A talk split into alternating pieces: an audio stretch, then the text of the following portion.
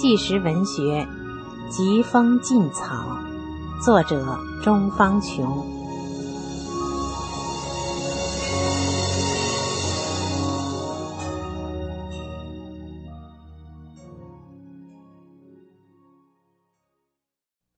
听众朋友，你们好，上次我们播送到了第三部第二章的内容，今天为您播送第二章的最后一段，标题是弟弟被警察魏大平敲诈勒索3000元。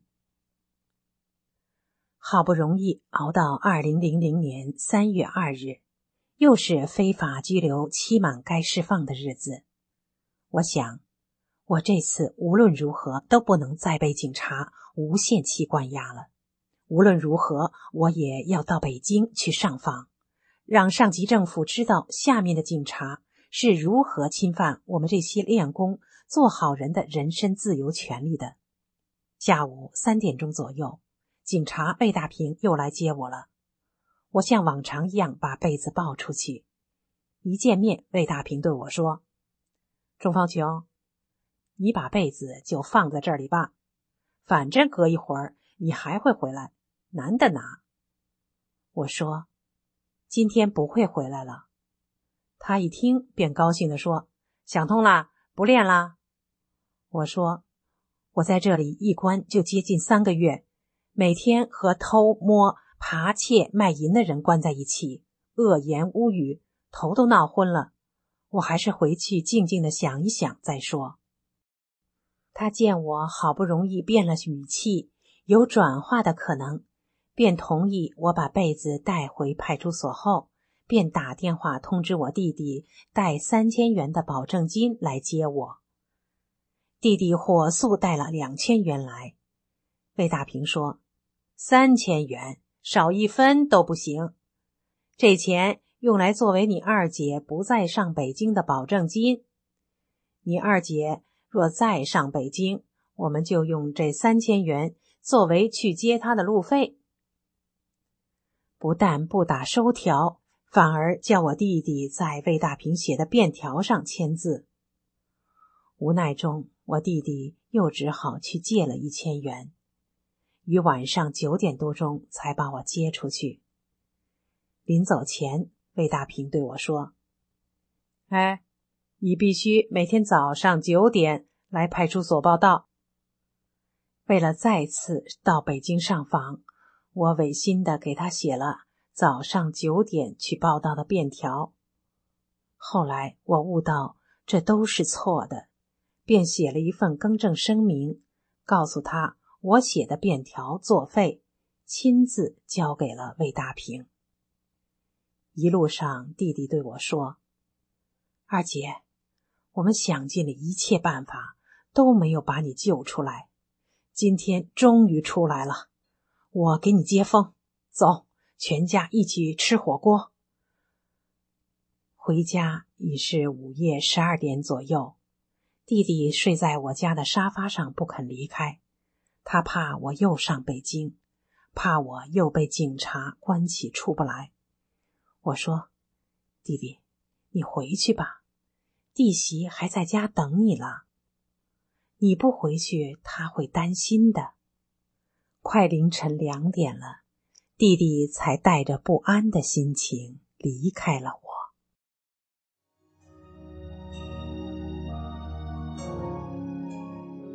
各位听众朋友，您现在收听的是纪实文学《疾风劲草》。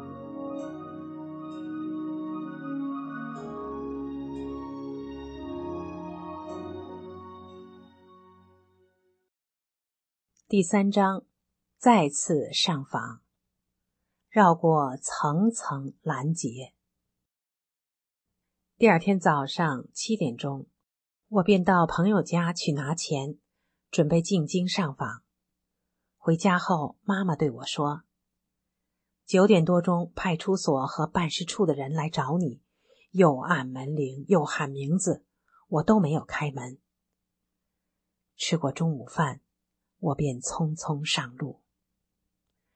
为了绕过警察的层层拦截，我便绕道坐大巴到重庆，过武汉，再转车到北京。一路上有惊无险。大巴车刚到重庆，我便听收音机里说人大政协会议于今天下午3点30分在北京召开。我的心跳加快了，我必须以最快的速度赶到北京信访办。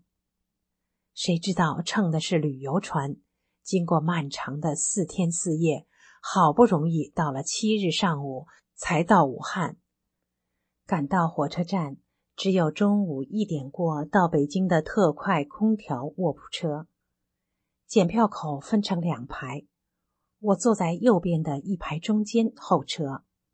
突然，我发现左边的一排的前面有2个便衣警察，分别在一个盘问，是不是练法轮功的？我看到后着急了，千万不要在这里被拦了下来，请师父帮助，我一定要到信访局。便衣查得很快，我看见每个人都在摇头，不是，不是，不是。很快就要查到我这一排了，我心里一急，不知如何是好。正在这危急关头，开始检票，我不顾一切拼命往前挤，把票递给检票员。突破道道防线。2000年3月8日上午5点过，我到了北京西客站。人大政协两会期间，正是应该人民说话的时候。法律规定公民有信仰自由、上访自由的权利，而江氏集团一伙却知法犯法，想尽一切办法堵法轮功学员的嘴，不准法轮功学员上访。天气太冷，我本想在候车室取暖，等到7点钟再出站，但又想到里面的便衣警察太多，不安全，万一误了上访的大事，才是终身遗憾，就只好顶着寒风在大街上走来走去。吃了早饭，我化好妆，戴上首饰，提上手提包，乘车到天安门，便问路人天安门在哪里，都说两会期间天安门戒备森严，进不去。我就叫来一辆人力3轮车，说到上访局。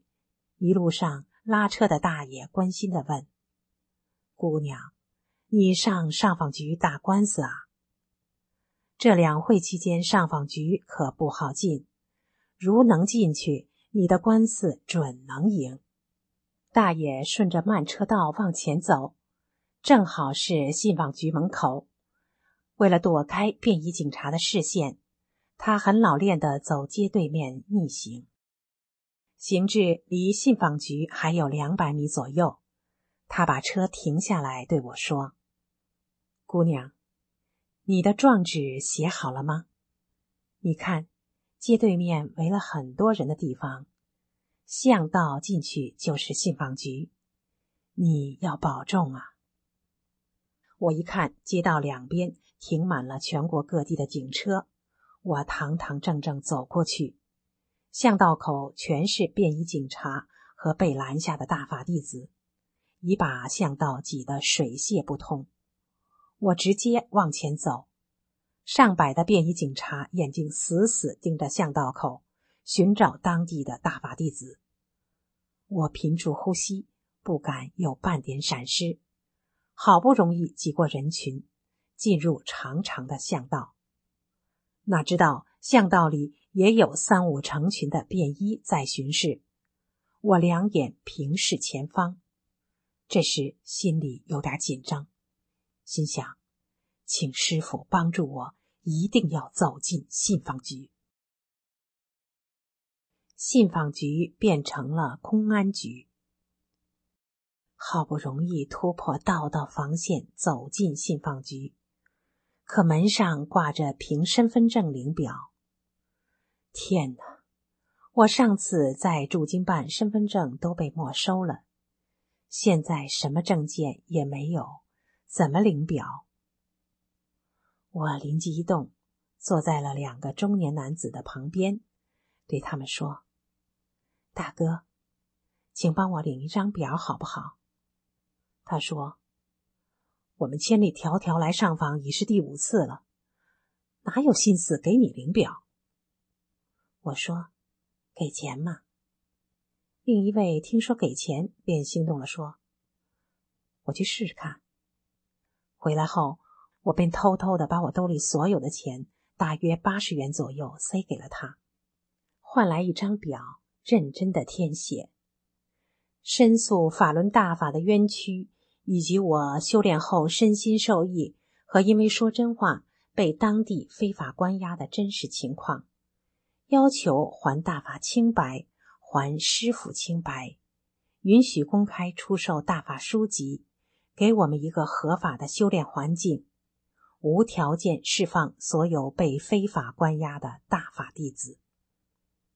信访局里面仍然有许多便衣在来回穿梭，我只有把填好的部分折过去，刚填至一半时，便衣警察发现一名小伙子是大法弟子，便把他给抓起来了。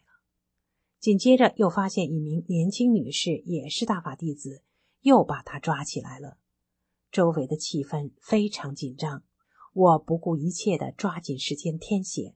他们过来问我是哪里的，我说反正不是你们那个地方的，便继续写。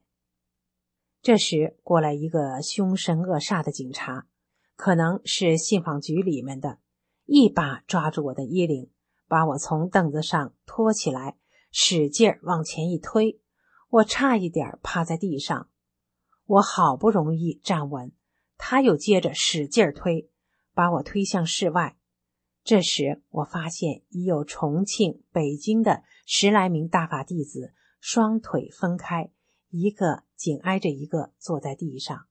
一个警察过来问刚才被抓的女士是哪里的，他说是北京某某派出所。警察说：“管你们那个片区的是我的同学，你怎么早不说呢？”没办法，你刚才填的表已经入网了。嗨，我的同学也只好跟你倒霉了。在两会期间，若发现片区有一个大法弟子到北京上访，江氏集团就会株连片区的警察。后来我们强烈要求把没填完的表还给我们填完，最后一名警察同意了，我们才把表填好后交进去。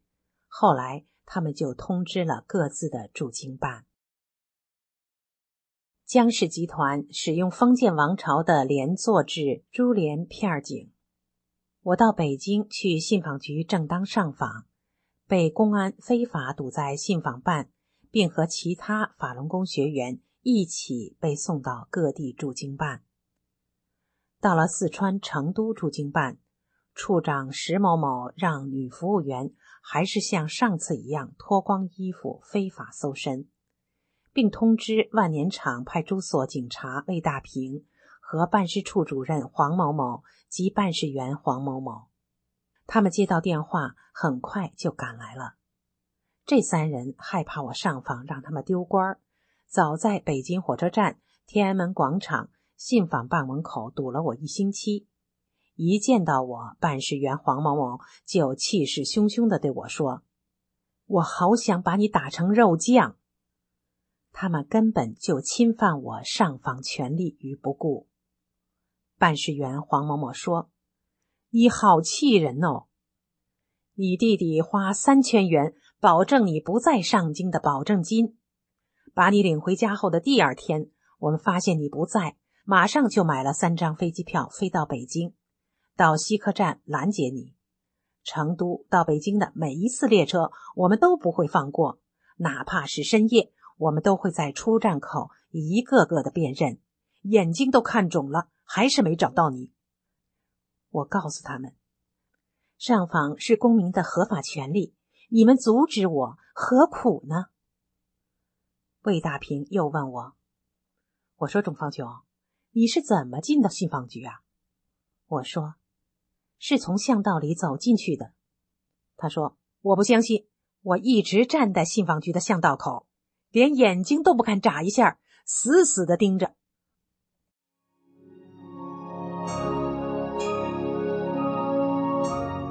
听众朋友，纪实文学疾风劲草今天就为您播送到这里，下次节目再见。